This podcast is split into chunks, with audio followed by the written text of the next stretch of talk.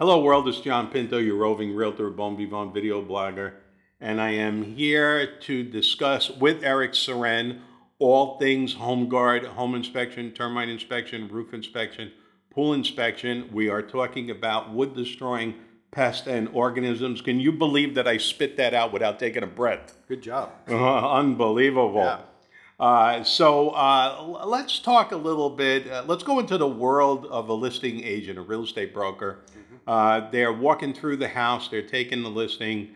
Uh, what might an experienced real estate broker be doing? Well, first of all, they're going to walk around the exterior of the house to see how the exterior stucco looks, how the drainage looks, how the downspouts look. They're going to take a look at the linoleum floor in the kitchen around the dishwasher.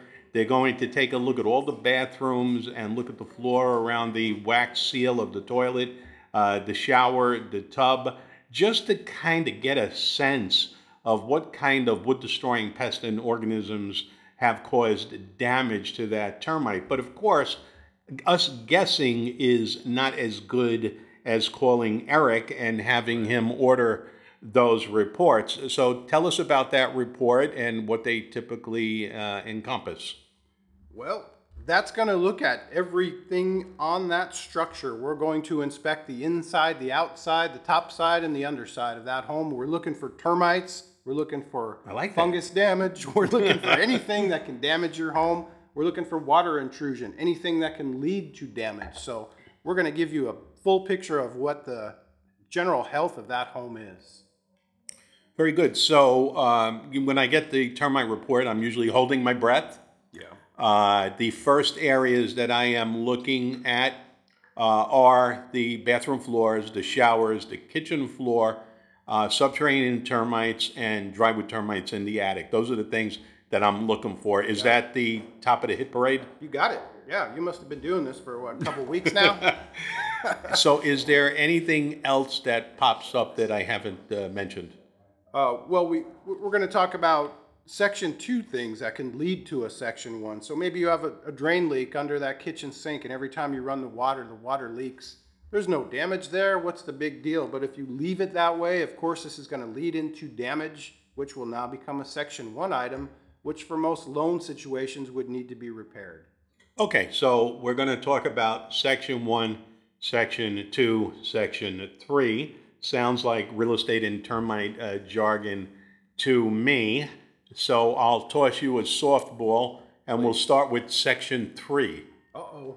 Section three. What section That was three? an off speed pitch. I wasn't expecting that, John. But section three is a further inspection.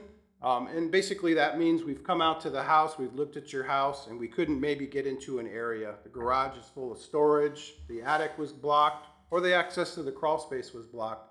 So we're coming out to do a further inspection. And that further inspection would be very important because if there's going to be trouble in River City, it's going to be under the crawl space attic, above the attic access. Right. Uh, so th- those become very, very important. Okay, let's flip over section two. What's that? So section two, as I described, is something that can lead to damage or lead to a section one. So maybe your gutters are clogged up, full of leaves. Every time it rains, the water overflows, gets all the roofing materials wet. No damage yet. Doesn't seem like a big deal, but if you allow that to continue, that's going to lead to a section one, which is going to be damage. It's going to be very costly to repair that versus cleaning your gutters out. So section two, I think, could be categorized as home maintenance, It really is. And- preventative maintenance. And there's a lot of deferred maintenance that, that happens in homes. And sometimes people just don't realize that they can do some simple things, low cost things that they can do to prevent getting damage to their home, which can be very costly. And of course, section one is where there is evidence of wood destroying pests and organisms. And I think sometimes people uh, are not fully aware of what those organisms are that uh, create uh, damage. Could you articulate what those categories are? Absolutely. So section one is going to encompass termites, subterranean drywood termites. There are dampwood termites. Uh, there are beetles that cause damage. And then there's fungus, which some people refer to as dry rot. Uh, fungus is actually a living organism. That's why we're doing a wood destroying pest and organism inspection. And fungus actually works much more quickly than the termites do. I'm much more concerned about finding fungus on a house than I am finding the termites. Of course, we want to deal with the termites, but the fungus can cause damage much more quickly. So, words of wisdom from Eric. You do not want fungus among us. We do not. That'd be terrible. That'd be terrible. So, we, we actually have a studio audience here today in case you hear anybody This is a chuckling. bonus for you guys. That's right. We don't usually tape with a studio audience. We did have to pay them to come in and listen to us today. Uh, so, uh, Eric, uh, uh, your departing words of wisdom for our viewing, viewing audience. You get that inspection, get all your re-inspection and supplemental reports done before you list that home.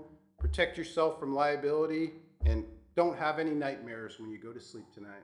There you go. Eric Seren, all things home guard, roof, termite, home, and pool inspection. Thank you very much for tuning in. This is John Pinto, your roving realtor, Bon Vivant video blogger, and uh, we will see you on the next video.